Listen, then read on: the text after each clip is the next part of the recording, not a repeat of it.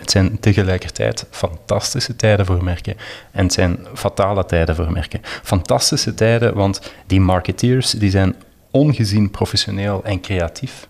Tegelijkertijd is het een fatale tijd, want in die overload aan mogelijkheden om het publiek te bereiken, om met hen in dialoog te gaan, zien we ook wel dat we ons soms een stukje verliezen. Als het moeilijker wordt om mensen te bereiken, dan zijn we geneigd om alsmaar meer push te gaan doen. Meer spots te gaan draaien, meer banners te gaan tonen, meer televisiespots te, tonen.